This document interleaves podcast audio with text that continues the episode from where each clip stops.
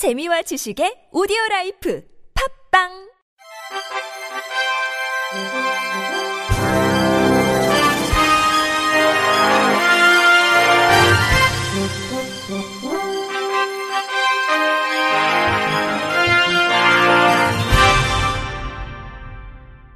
청취자 여러분 안녕하십니까? 7월 7일 금요일 KB에서 전해드리는 생활 뉴스입니다.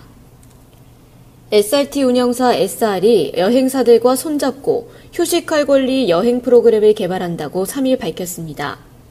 SRT 휴식할 권리 프로그램은 국내 여행의 비용 부담을 덜어주고 여행을 준비하는 것이 또 다른 일이 되지 않는 것을 목표로 합니다. SR 관계자는 어느 프로그램을 선택해도 마음 편하게 다녀올 수 있도록 국내 여행 베스트 상품으로 꾸려지며 이달부터 순차적으로 선보일 예정이라고 말했습니다.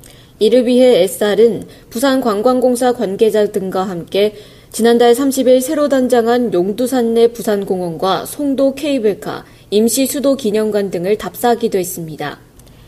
이승호 SR 사장은 여행비 부담을 덜어주고 진정한 휴식을 만끽할 수 있는 여행 상품을 적극 개발해 국내 관광 활성화에 기여하겠다고 말했습니다. 전철 승강장 틈새에 발 빠짐 사고를 막는 안전발판이 개발됐습니다. 읽기 편한 광섬유 표지판도 새로 고안됐습니다.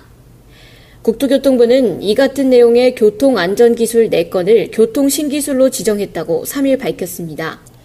이 중 자동 승강장 안전발판 기술은 무경적 방식을 적용해 스크린도어를 지지하는 장치와의 간섭을 해소해 열차 승하차 중 승강장 틈에 발이 빠지는 안전사고를 예방할 수 있게 했습니다. 광섬유 자동 삽입 장치를 이용한 발광형 표지판 제작 기술은 기존의 수작업으로 이루어지던 광섬유 삽입 작업을 로봇이 대신하도록 합니다. 직경이 작은 광섬유를 정밀하게 삽입해 읽기가 편하고 표지판의 부분별 탈부착도 가능합니다. 이 밖에는 터널의 토사 사용량을 저감하는 기술과 철도 레일 체결 장치의 체결 볼트 손상을 억제하는 기술도 신기술로 채택됐습니다. 혈중 칼륨 수치가 높을수록 환자의 사망 위험이 최대 4배까지 증가한다는 연구 결과가 나왔습니다. 분당 서울대병원 신장내과 김세중 교수 연구팀은 2013년 이 병원에 입원한 환자 중 신장 기능 지표와 칼륨 수치 검사를 진행한 17,777명을 분석한 결과 이같이 나타났다고 6일 밝혔습니다. 연구팀에 따르면 체내 칼륨 수치가 기준보다 높은 환자의 급성 신손상 발병 위험은 정상 환자 대비 3.6배, 부정맥 발병 위험은 4.8배에 달했습니다. 보통 우리 몸속 칼륨 수치의 정상치는 혈중 리터당 3.5에서 5.5밀리몰입니다. 급성 신손상은 신장세포가 손상돼 우리 몸속 노폐물을 걸러주는 신장의 기능이 급격히 떨어지는 상태를 칭합니다. 이와 함께 혈중 칼륨 수치가 기준보다 높은 환자의 입원 30일 내 사망률은 정상 환자의 4배, 1년 장기 사망률 역시 2.1배에 달했으며 부정맥 발병 위험은 4.8배였습니다. 김 교수는 당뇨병, 만성 콩팥병, 빈혈 등과 같은 급성 신손상의 발병 우려가 있는 환자라면 칼륨 수치를 정기적으로 확인하고 관리해야 할 것이라고 당부했습니다. 이번 연구 결과는 국제학술지 Scientific Report 최근호에 실렸습니다. 올 추석 연휴는 최장 열흘의 황금 연휴가 될 수도 있을 것 같습니다. 국정기획자문위원회가 공휴일 사이에 끼어 있는 10월 2일을 임시공휴일로 지정하는 방안을 검토하고 있습니다. TV조선 김관 기자입니다. 빨간 날이 많은 10월 달력입니다. 여기에 휴일이 하루 더 생길 것 같습니다. 문재인 정부의 인수위 역할을 하는 국정기획자문위원회가 10월 2일을 임시공휴일로 지정하는 방안을 검토 중입니다.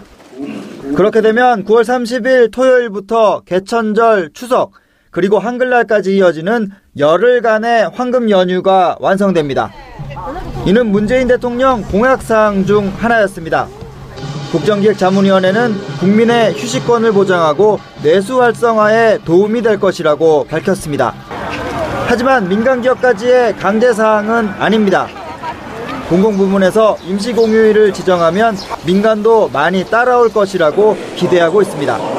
임시공휴일 지정 과정은 인사혁신처가 임시공휴일 지정 안건을 국무회의에 상정하고 대통령이 이를 제가해 관보에 게재하면 최종 확정됩니다. TV조선 김관입니다. 스마트폰 음원 서비스 지니뮤직이 서울 서대문구청과 협력해 신촌 연세로 360m 구간을 음악의 거리로 조성하기로 했다고 7일 밝혔습니다.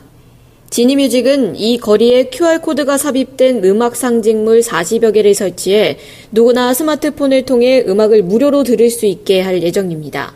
다음 달에는 음악의 거리 선포식과 함께 다양한 장르의 음악가들이 참여하는 축제를 열 계획입니다. 지니뮤직 이상원 마케팅 실장은 젊은이들이 먼저 찾고 즐기는 음악의 거리가 되도록 20대의 감성으로 접근할 것이라며 앞으로 신촌 연세로는 첨단 IT 기반 음악 서비스와 라이브 음악으로 살아있는 음악의 거리가 될 것이라고 말했습니다. 무더위가 찾아오면 삼계탕이 불티나게 팔리던 복날의 모습이 많이 달라지고 있습니다. 최근 닭고기 소비는 꾸준히 줄어든 대신 전복과 낙지 같은 새로운 보양식이 인기입니다. MBC 양효걸 기자입니다. 서울 노량진 수산시장의 대형 저장시설. 손바닥만한 대형 전복이 출하를 기다립니다. 이른 더위에 보양식 수요가 늘면서 산지에서 급히 들여온 물량입니다. 이지윤 상인. 요즘에 낙지라든가 전복 이게 많이 나가요. 전복 같은 경우에는 거의 하루에 꾸준히 나가고 있어요. 통상 6월, 7월은 갈치와 오징어를 빼면 주력 어종이 없는 비수기지만 예년보다 보름가량 빨리 찾아온 더위에 전복과 낙지, 장어 등 보양식용 수요가 늘며 효자 노릇을 하고 있는 겁니다. 강복은 닭고기보다 올해는 전복하고 문어를 해산물 쪽으로 많이 식재료가 옮겨갔어요. 여름 보양식의 대표격인 삼계탕의 부진도 한몫을 했습니다. 한 대형마트가 보양식 재료 매출을 분석해보니 지난해 60%에 달하던 닭고기 비중이 지난달 54%까지 떨어진 반면 전복, 낙지 등 수산물 판매는 40%대로 올라섰고 장어의 경우 작년보다 매출이 70% 이상 급증했습니다. 장마가 끝나는 이달 중순 이후에는 또다시 찜통더위가 예고돼 있어 보양식 특수는 한동안 계속될 전망입니다. MBC 뉴스 양효걸입니다. 끝으로 날씨입니다. 오늘은 본격적인 더위가 시작된다는 절기 소서이지만 하루 종일 장맛비가 내리고 있습니다. 이번 장맛비는 주로 중부를 중심으로 집중되겠고 남부지방은 오늘 오후부터 밤 사이에는 소강 상태에 드는 곳이 많겠습니다. 서울과 수도권, 강원 영서에 호우 예비특보가 내려진 가운데 내일까지 200mm 이상의 호우가 예상됩니다.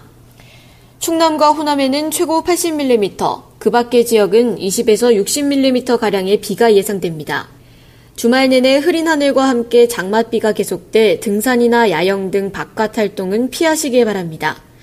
오늘 제주도는 폭염특보가 발효돼 주말까지 덥겠습니다. 전국적으로 습도가 높아 불쾌지수도 높겠습니다.